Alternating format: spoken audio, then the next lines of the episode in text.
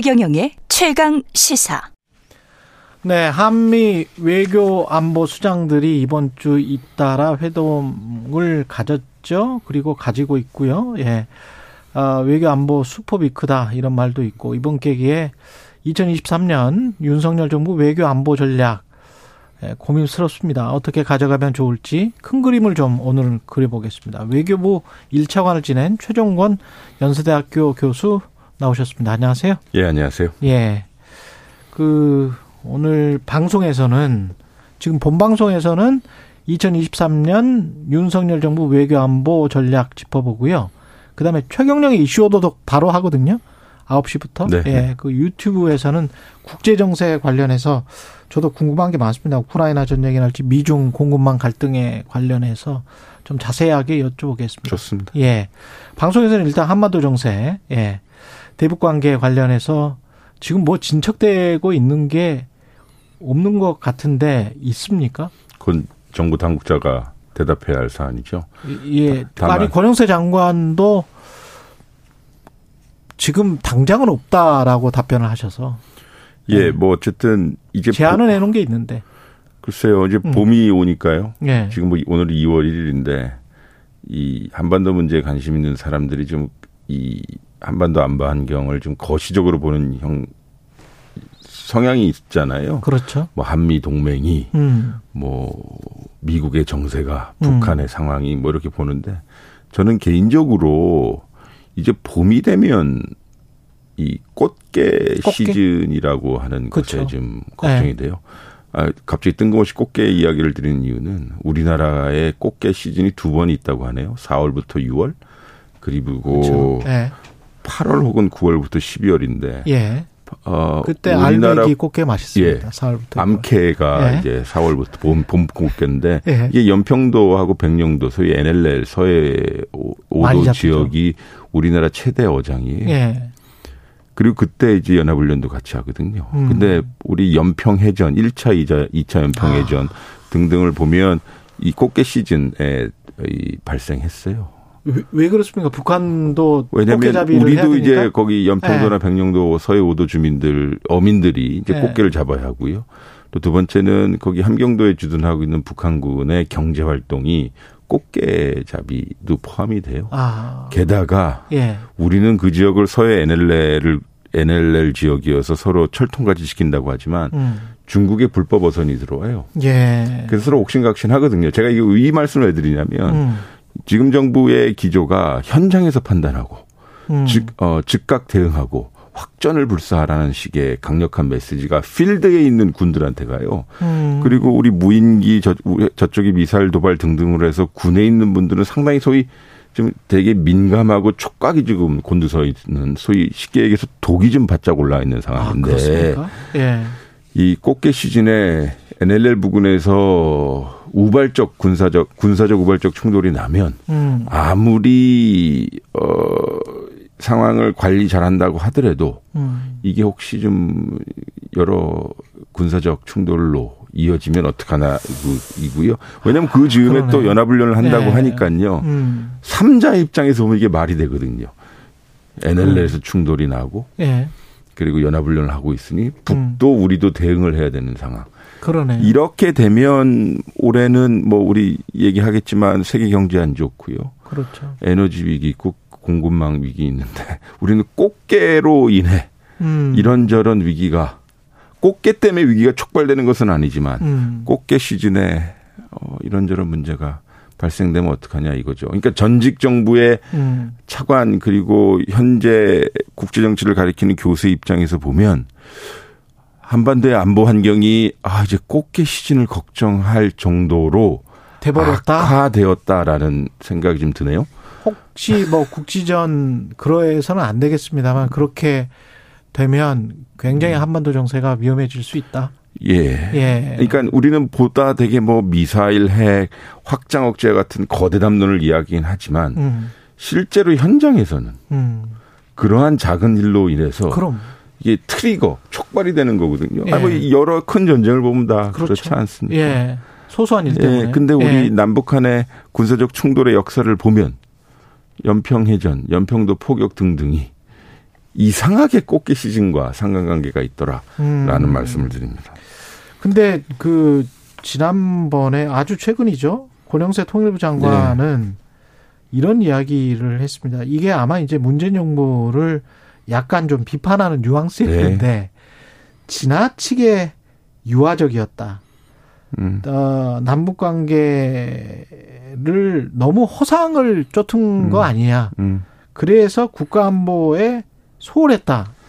이게 이제 통일부 장관의 이야기이기 때문에. 예, 저는 뭐 지금까지 음. 윤석열 정부 출범해서 한 8개월, 9개월 됐나요? 예. 저는 권영세 통일부 장관의 어 대외적인 메시지가 예. 어 외교장관, 그다음에 음. 국방장관 그리고 용산 대통령실 포함해서 가장 개인적으로 마음에 들어요. 음. 뭐냐면 통일부 장관으로서 남북 관계를 어 중요하게 생각하는 메시지 예. 그리고 여러 대화 메시지를 내놓고 있다는 데는 전 높이 평가하지만 음. 어 지금 방금 말씀해 주신 발언은 저는 틀리다고 봐요. 왜 그렇습니까? 일단은 데이터를 좀 보면 되는데요. 예. 기본적으로 안보 의식을 소홀했다. 뭐 무엇인지 모르겠지만 허상을 쫓았다 이건데 네. 그것을 문재인 정부의 이 평화 정책, 평화 프로세스를 비판하는 것이라면 음. 그거는 팩트에 베이스하지 않죠. 일단은 우린 국방력을 상당히 올린 정부입니다. 음. 그러니까 이명박 정부 때 평균 국방비 증가율이 6.1% 박근혜 때는 4.1%였던 것을 우리 정부 때 6.3에서 6.5%로 증가시켰고요. 네. 미사일 어, 협정을 우리 해제시켜서 우리의 역량대로 이제 미사일을 쏠 수 있는 것을 만들었고요. 게다가 이제 국방비 국방비 내에서 방위력 개선비는 이명박은 이명박 정부 때는 5.8% 박근혜 때는 4.6%, 우리 정부 때는 6.5% 상등 상향시켜요. 예. 게다가 보훈 정책이요. 보훈 정책 사람들이 이렇게 잘 뭐 예우해 주면 되지 이걸로 끝내는데 사실 이 선진국의 이 안보 정책이라고 하는 것은 국방 정책 그리고 보훈 정책이 같이 가야 되는 겁니다. 예. 근데 우리는 국 보훈 처장을 장관급으로 격상시킴으로써 어 여러 어 나라와 나라의 독립과 민주화 그리고 어, 전쟁에서 싸워서 자신의 삶을 희생하신 여러분들을 우리가 보훈 정책을 강화해서 어, 강화시켰고요. 그, 음. 그래서 안보 의식이 무한 책임으로 어, 우리는 강화시켰다고 보고요. 게다가 가장 선진국다운 안보 정책은 외부의 위협을 낮추고 음. 내부의 역량을 높이는 것입니다. 예. 그래서 합쳐서 안보 안보 환경이 좋아지는 것인데요. 그렇게 하기 위해서 북한과 대화하고 설득하고 그리고 어 김정은 위원장을 세계로 어 데리고 나와서 트럼프를 만나게 하고 네. 즉 말하자면 5년 동안 평화를 위해서 노력한 점을 비판한다면 그럼 누가 한반도 평화를 위해서 노력하겠습니까? 음. 다시 반문하자면 지금 어 윤석열 정부가 취하고 있는 것이 네. 어 한반도 평화를 위해서 음. 어 정답이냐? 음. 라는 좀 반문을 좀 드리고 싶네요. 그 비슷한 질문을 고령세 장관한테 드렸기 때문에 네. 드려보면 왜냐하면 약간 우, 지금 현재 윤석열 정부가 강경하게 보이는 것 중에 하나가 대통령이 남의 나라 가서 한국의 적은 북한 네. 이렇게 이제 발언을 한 게 권영세 장관은 다른 대통령도 아마 한 적이 있었을 것이다 이렇게 지금 말은 하시던데 거꾸로요. 그, 예. 어, 바이든 미 대통령은 러시아를 미국의 적이라고 이야기하지 않습니다. 음. 우크라이나 등등 있, 지만요 예. 동시에 중국도 적이라고 이야기하지 않습니다. 그러니까 경쟁자라고 뭐 이야기. 경쟁자 혹은 도전자라고 예. 이야기하죠. 뭐 가장 가장 예. 심한 시, 심한 것은 트렛 위협이라고 얘기할 수 있을지언정 예. 에너미라고 얘기하지 않습니다. 그것은 음. 보편적으로 어 소위 우리와 같은 국력과 국제적 지위를 지닌 국가의 지도자들은 특정 국가를 가지고 에너미라고 얘기하지 않을 뿐더러 남이 나라에게 저 나라가 너의 에너미야라고 이야기하지도 않습니다. 즉 그것은 왜 그러냐면 예. 외교 현장의 최일선에 있어야 할 국가 정상이 특정 국가를 에너미라고 해버리면 음. 그 밑에 참모들도 에너미라고 해야 하니 그러니까 그러면 어이 유연 외교적 유연성과 여러 음. 행보가 좁아질 수밖에 없겠죠. 그럼 북한을 주적이라 한 거 저는 사실 문제라고 보지만 예. 뭐 우리 군한테 음. 했으니 뭐 그럴 수 어, 있지 있다. 않겠냐라는 생각은 듭니다. 다만 음.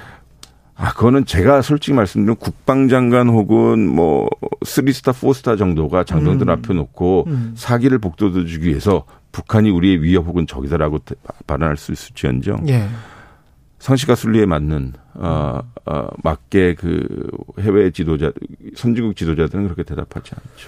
아, 시간이 좀 아쉬운데 네. 역시 이럴 것 같아서 이슈 오도독에서 예, 자세하게 이야기를 하고 한일 관계에 관해서만 네. 지금 좀 말씀을 해 주세요. 한 2, 3분 남았는데요. 네.